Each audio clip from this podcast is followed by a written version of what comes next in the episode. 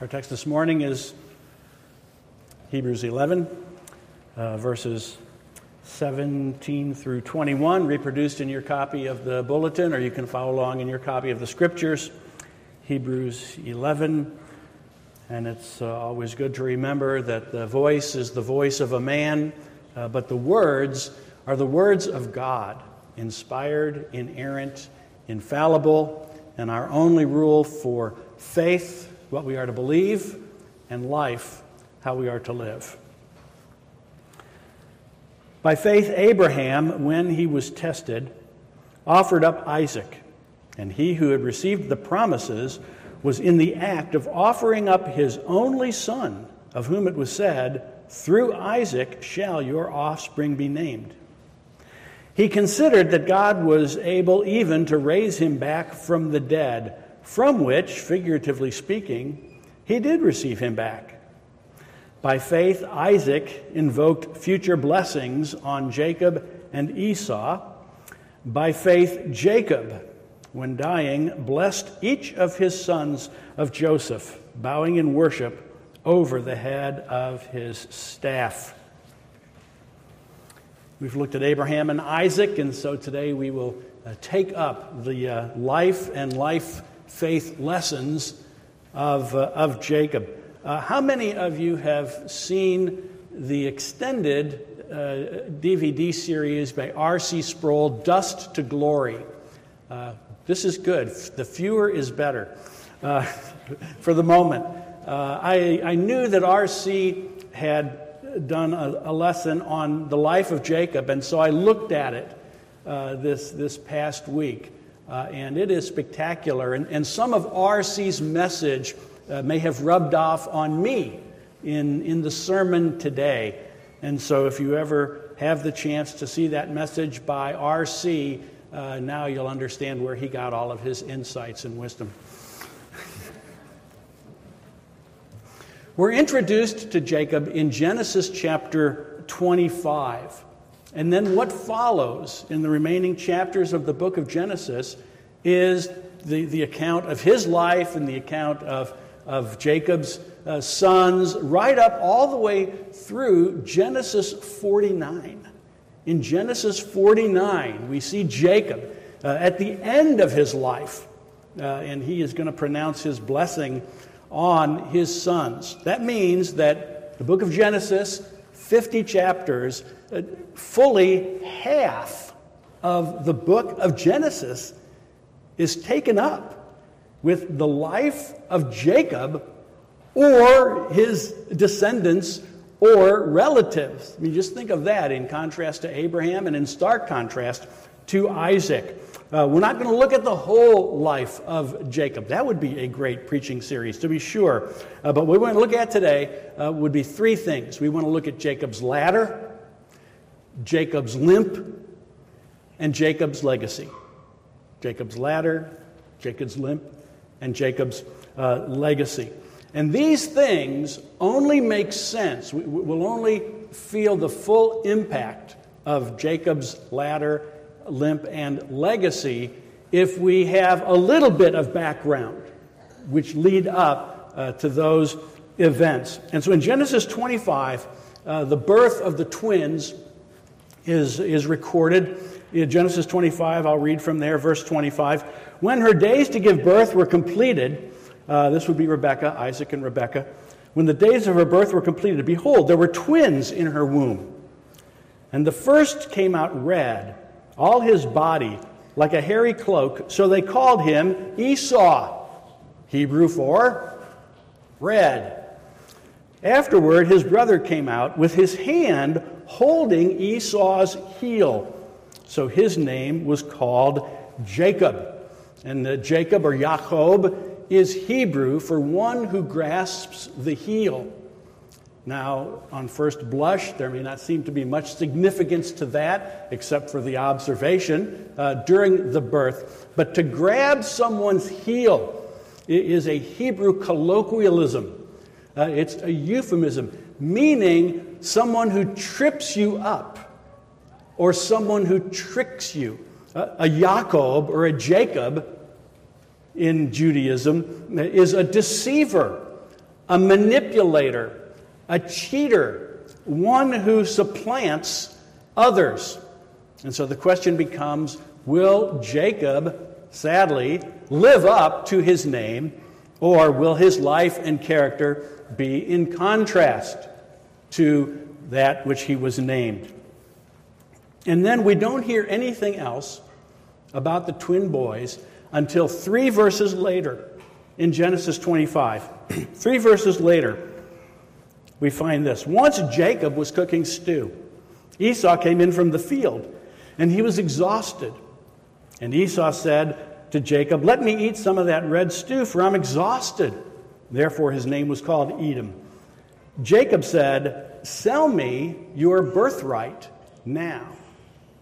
Esau said, I am about to die. And again, I'm persuaded that this was not just an exaggeration, that somehow or other Esau had worked or hunted himself to near death and really was on the brink of starvation and exhaustion that would result in his death. So he's like, What good is the birthright? I'm about to die. What good is the birthright to me? Jacob said, Swear to me now. So he swore to him and sold his birthright to his younger brother, Jacob. Then Jacob gave Esau bread and lentil stew, and he ate and drank and rose and went away. And thus Esau despised his birthright. He apparently thought more of his physical needs at the moment, living, than inheriting uh, the great blessings, temporal and eternal, that his birthright would have afforded him. These are things, there's a couple of things here that we just don't understand. It's, it's not something that our culture, our life experience is acquainted with. We really have to kind of insert ourselves into that ancient culture uh, to understand the full impact of these things, like the birthright. Ordinarily, in that culture, in that ancient culture, the birthright was passed along from the patriarch, the head of the home, um, in, in every case, to the firstborn the firstborn. And these were some of the benefits of receiving or inheriting the birthright. First, the firstborn were peculiarly consecrated to God. Second, they were next in honor to the parents. They knew once the parents left the scene, the firstborn with the birthright would be the head of the family or of the clan. They received a double portion of the father's inheritance and succeeded the father in governing and ruling over the family. And so apparently, this birthright, though it was rare, was marketable. The one who owned the birthright did have the option of pawning it off or selling it off. And that's exactly what Esau does. He could have said no. But when Jacob makes the, the offer, sell me your birthright and I'll give you something uh, to eat, then, then Esau uh, succumbs and, and gives him his birthright. Now, again, just think about that for a moment. What, what's going on here? This is the brother who's on the brink of death. Brother, give me something to eat or I'll die. What would you expect? Of course, here, please lay down. Let me get a cold cloth. You know, compassion and, and brotherly affection you would think would have called for some kind of a response. But what does Jacob do? It's almost as if you can hear the wheels in his mind turning. This is my chance. I mean, what do you think it's like for these two guys growing up? Uh, Esau is clearly superior, I think, in, in, in physical stamina and stature. He said he was a hunter, he was an outdoorsman. Uh, Jacob was an indoor guy, he hung around mom a lot. You know, how many times do you think mom went out and there's Esau on top of his brother, holding him down, making, say uncle and I'll let you up, say uncle and I'll let you up. You know, get off of your brother Jacob, Esau. This is Jacob's chance. He's like, yeah, now let's see who's on top and who's on bottom. You know, this guy, this is bad. This is, this is wrong. And so you see him in this situation, you know, becoming the master manipulator. You know, the, the, uh, You know, and, and what a cold heart. Let's not miss that, by the way. You know, this is a cold hearted, you fill in the blank. he, he's ready to let, you know, what do you think would happen if Esau had said, No, my birthright is precious, it is important, I will not give it up. Okay, dude, it's your funeral. And walk away. You know that's what he would have done. He was ready to let him die, but instead, we have this, this exchange, and, and Jacob now inherits um, uh, the, birth, the birthright. And then, nothing else about the boys until Isaac, their father, is about to die. Don't hear anything else about their lives or relationships until we find Isaac, their, their aged father, uh, literally on his deathbed. And uh, of course, you, you, know, you know the story where the patriarch is about to pass on now the patriarchal blessing to Esau, the firstborn. This is basically the formality of designating the one who will be the new patriarch. It's done by the pronouncing of the patriarchal blessing. So Isaac says to Esau, Go out, kill me some of your best stuff that you've been feeding me all my life, and it's really good. You know, come back, we'll eat, and I'll give you the blessing. Great. So Esau, he's, he's on it. And, uh, and, and mom, Rebecca, overhears this. And she wants her favorite to receive the blessing. So she says to Jacob, come here, come here. You know, and we're going to, you know, put on some of your brother's clothes I'll go make food just like your dad likes it. And uh, Jacob's like, Yeah, but, you know, Esau's all hairy, and, you know, my skin is smooth. Mom's like, Don't worry about it. I got it. She takes some skins from the animals that have been slaughtered, puts the skins uh, on his arms and also some on the back of his neck. And she says, Here, take this in to your father and give him the blessing. You know, what a deceiver what a cheat. What a trickster. You know, what a, again, what, what a manipulator to go in there. I mean, that's all bad. And so he goes in, and what does Isaac say? Who is it? What does he say? It's Esau. What, what a lie. What a bold faced lie. And Isaac says, well, you know, well, not sure about that. Come a little closer. And he feels them and he says, yeah, the voice is the voice of Jacob, but, you know, the arms are the arms of Esau. And so they, they eat, and then Jacob says, You know, come here, my son, and pulls him over, puts his hand on the back of his neck. I don't know if Esau was still, uh, Isaac was still trying to check him out or not, but feels the hairy neck on, and, and smells the clothes. You know, the outdoor guy, not a lot of Tide in use at that point. You know, he smells like, uh, like the outdoors, you know. And, and so Jacob says, I mean, I mean, sorry, Isaac says, Are you really my son Esau?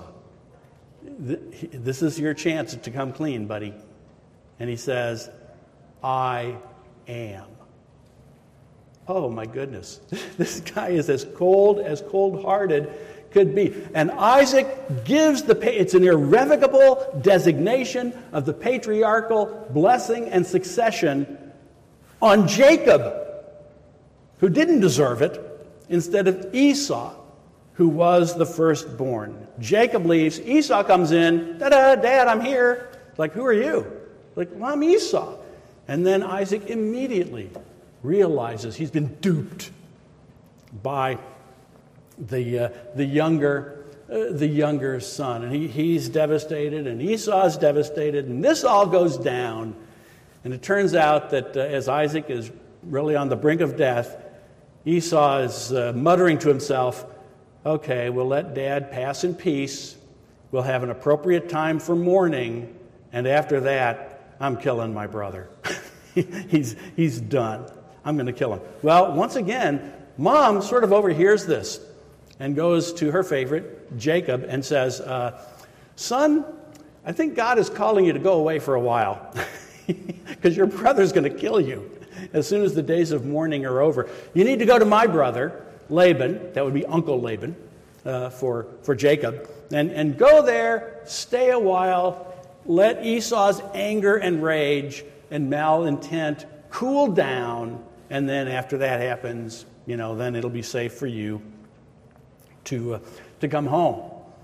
And so that seems like a, a good idea. And so, so Jacob's, you know, hightails it out of there, away from the danger of Esau and to the supposed safety of Uncle Laban. And on his journey, we come to our first scripture reading that we had just a few moments ago, where, where Jacob lays down to, to sleep and, uh, and has this vision, this dream of this ladder with the foot of the ladder on, you know, next to him and reaching up into the heavens, and the heavens open, and the Lord God uh, above, and angels ascending and descending. And so he awakes and he realizes God is in this place. And I didn't know it. Now, I would ask, what was the significance of all of this for Jacob? I would say the significance of all of this for Jacob is as this vision is unfolded before him, God speaks to Jacob. And God pronounces on Jacob the covenantal promise. Remember, God originally gave his covenantal promise to Abraham? And then he repeats almost word for word the same covenantal promise to Isaac. And then here in Genesis, God pronounces again, word for word, the exact same covenantal promise that he made to Abraham, that he made to Isaac. He pronounces it on Jacob. And so Jacob knows with infallible certainty uh, that he is the one through whom uh, all the world is going to be blessed. He is the one whose descendants uh, are going to be uh, like the dust of, of the ground, just uh, more than any man can number. and so that's the significance of all of this uh, for Jacob. God is with him, and God is going to be with him to spare him. Remember, he's still running in fear of his life. This is early on. Uh, but God has promised, you know, you will survive. I will protect you. I will direct you. I will provide for you. And after you've gone away, I will bring you back. This is the land I've promised to you and your descendants. Not over there, over here, where you are. And then later on, what is the significance for us? Okay. Jesus gives us the significance of Jacob's vision in the scripture reading that we had from John, uh, John 151. Jesus said, Truly, truly, I say to you, you will see heaven open and the angels of God ascending and descending on the Son of Man. That is Jesus' self designation as the Messiah, as the Savior of sinners. Jesus, in so many words, and the disciples who were there would have clearly understood what he was saying I am Jacob's ladder. There is a great gulf between God and mankind that no one can bridge. You know, there's this great chasm between earth and heaven. And no man and nothing man made can bridge the chasm, which, as we know, is a chasm that has been created by us because of our sin and God's holiness. And Jesus says the only way the blessings of God descend from heaven to earth is on me and through me. I am Jacob's ladder. The only way we are able to be reconnected with our Creator is by me. I am the ladder. I'll tell you, it made me think of what Jesus says later on, where he says, I am the way, the truth, and the life. And if we put these scriptures together, we could say, I am the way, the truth, and the life, and the ladder. no one comes to the Father except through, through me. And so others have tried. As you know, we see it all the time uh, to construct a ladder that will reach God and connect with Him. Some people build a ladder of their good works. If my good deeds outweigh my bad deeds, that'll be enough to bridge the gap. Uh, some people's sincerity. You know, well, I'm a sincere, I'm a sincere person. You know, and so my sincerity will get me there. And I've mentioned this before, but I am going to mention it again because it's around a lot. And that is, some people think faith. What bridges the gap from earth to heaven is, is faith. You know, aren't we saved by grace alone, through faith alone, Pastor Dave? Yes, we are, but that's not the whole of it. We're saved by grace alone, through faith alone, in Christ alone. The value of faith is not the strength of your faith, it's the object of your faith. And the greatest faith in the wrong object will not prevail. And so some people think faith, standalone faith, doesn't matter what the faith is, that is enough, that, that God honors faith, whether it's faith in Buddha or faith in Muhammad or, or faith in some philosophy or faith in not having any faith or faith in oneself. You know, that God honors that because it's such great faith. Hogwash. that is absurd. Why would God honor any faith or trust in anything other than Himself? No, the ladder is Christ. And it's only faith in Christ that bridges the gap, restores the relationship between us and God. So we have Jacob's ladder. And then there's Jacob's limp which we, uh, we read the account, the account of that. Uh, again, just sort of hitting the high points. Jacob lands uh, in, uh, in Laban's lap, so to speak. Laban has two daughters, Leah and Rachel. And, uh, you know, Leah's the older, Rachel's the younger. And uh, Rachel must be something, because twice the scripture remarks about her physical beauty and attractiveness. I mean, twice the Bible notes that this gal was a knockout. And so, you know, Jacob's, you know, he's ready to have Rachel as his wife, as, as anybody would be. Goes to Laban, you know, hey, I'd like to have Rachel as my wife. Laban's like, great, I can arrange that, no problem. Uh, you know, let, with, well, you know, I don't want to just be a freeloader. And so Laban says, well, here's the deal I'll give you Rachel as your wife, and you work for me for seven years. And, you know, I think it's one of the most poignant verses in the Bible. I, I, I think about it a lot just because it's poignant. That's all. Where it says, Jacob labored for Laban for seven years, and his love for Rachel was so great, it only seemed like a few days. Uh, I mean, that is, that's great stuff. That is great stuff. So the wedding day comes, and there's hoopla and all of this sort of thing, you know, and, and uh, they're ready to consummate their marriage for the evening. And so here comes his bride, undoubtedly veiled, you know, as that culture would demand, and goes in and spends the night. And then the next morning, you know, ah, Jacob wakes up and he rolls over, and oh, it's Leah. It's not Rachel. And he goes, he's, he's livid, and goes to Laban. And what does he say? You tricked me! You deceived me! And Laban's like, Yeah, it doesn't feel so good when you're on the receiving end, does it? so he gets a taste of his own medicine. And, uh, and Laban says, Okay, okay, you can, uh, you can have uh, uh Rachel as, as well. This is not a sermon on the pros or cons of monogamy or, or, polygamy and does the Bible teach that and blah, blah. That's not, stick with the text for now. Uh, and, and so he does have, Rachel gives birth uh, to children through Rachel, through Leah, through their, through their maid servants, uh, and uh, becomes quite wealthy at, at Laban's expense. He says, hey, can I have you know, just a portion of, of uh, your produce and, and uh, your profits? And Laban's like, sure well, it becomes very productive and very profitable. And Jacob ends up with almost everything, and Laban ends up with almost nothing. And so Laban's like, Well, dude, you know, I think it's time to go, you. and so you need to get out. So uh, uh, Jacob packs up his uh, wives uh, and their servants and the 11 kids.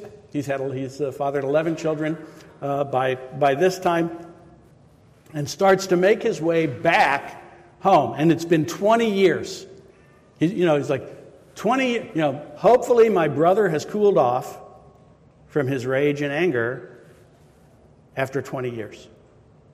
So he's on his way back. He gets close, and he's got all his stuff. You know, he's a rich guy. And he, he gets close. He says, Go ahead and tell my brother Esau I'm coming home. So the servant goes, tells Esau, Your brother's Jacob is coming home. And he comes back, says, Well, how was it? Servant says to Jacob, Well, you know, I gave the message to Esau, and Esau is ready to meet you, and he's got 400 men with him. that doesn't sound good. You know? And so, so Jacob starts sending portions of his family and goods ahead of him. You know, and when, when Esau says, you know, well, what's all this? Well, this is Jacob's family, but all this stuff is yours. This is a gift from your brother Jacob. And then another wave comes. What the, well, this is more of his family, but all of this stuff is yours, Esau. This is a gift from your loving, supportive, gracious, compassionate brother, uh, Jacob. And so uh, Jacob sends everybody on, and Jacob is left alone all by himself now with his thoughts and dread of what might be about to happen with Esau and his 400, 400 men.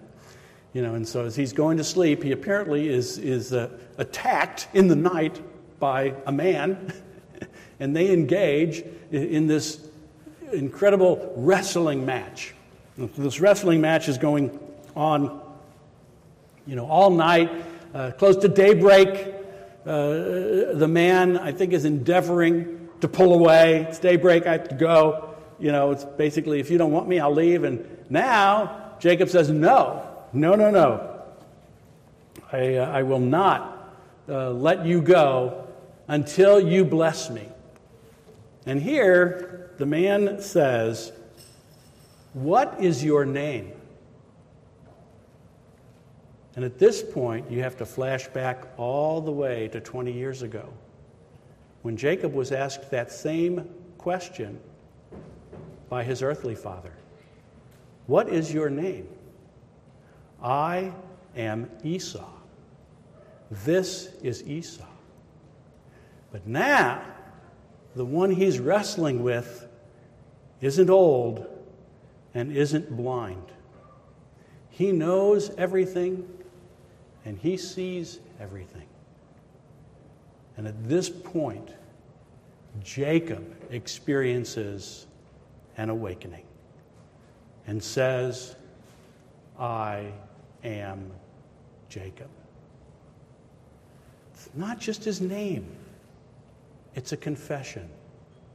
I'm the deceiver, I'm the manipulator, I'm the liar. I don't excuse it. I don't minimize it. I don't rationalize it. I don't defend it. I am Jacob. And so, with this, the angel, whom apparently Jacob now re- recognizes as the angel of the Lord, not just a man, uh, he, he receives the blessing from the angel and he receives a reminder of the mercy of God in not killing him. And of course, it's the disjointed hip. And so now, for all the rest of his life, you know, this, this, this is this is Jacob. Every every step. You know, I uh, uh, like probably some of you. I had I had hip replacement surgery about three years ago, and what caused the need was the cartilage was gone, and as doctors put it, you know, it's bone on bone, you know, the hip bone and the socket. It really hurt to walk. And it got to the point where it hurt so bad, I was willing to undergo uh, surgery. But there isn't any surgeon that's going to help uh, Jacob. And so from this point on, he is given a moment by moment reminder that he has been saved by the grace of God. And of course, God changes his name. He says, You shall no longer be called Jacob, the deceiver, the liar, the jerk. no, your name will be Israel. You, you are one who has striven with God and, and hung in there. And so he's reminded all every day of his life, with every step, he's reminded of that divine encounter, his coming clean. R.C. Sproul, in his message, says this is probably the first time in his life Jacob has told the truth when he says, I am Jacob.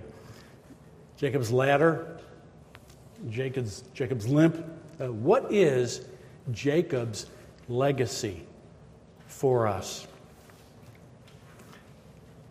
In the Bible, our God is called the God of Abraham 17 times. He's called the God of Isaac eight times. But did you know that God is called the God of Jacob or the God of Israel 224 times? 224 times. God is denominated as the God of Jacob, the God of Jacob, the God of Jacob, the God of Jacob. Why? Why the repetition? What's going on here? This is not rhetorical. How many of you seen the movie Princess Bride? See, oh, there are the hands. See, R.C. Sproul, nothing. Princess Bride, we're there. Yeah. Uh, okay, that's another sermon. Take notes, Pastor John. Yeah. You know, in in Princess Bride, at the beginning, you've got the country girl and the farm boy.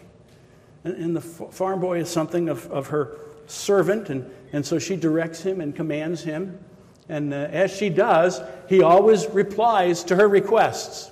And you all know the line as you wish. And then over time, um, she comes to realize that every time he was saying, as you wish. What he meant was, I love you. We hear God say to us, I am the God of Jacob. What we should be hearing when he says, I'm the God of Jacob, says, I am the God of all grace. If I can save and be the God of a wretch like Jacob, I can save and be the God of a wretch like you. Let's pray.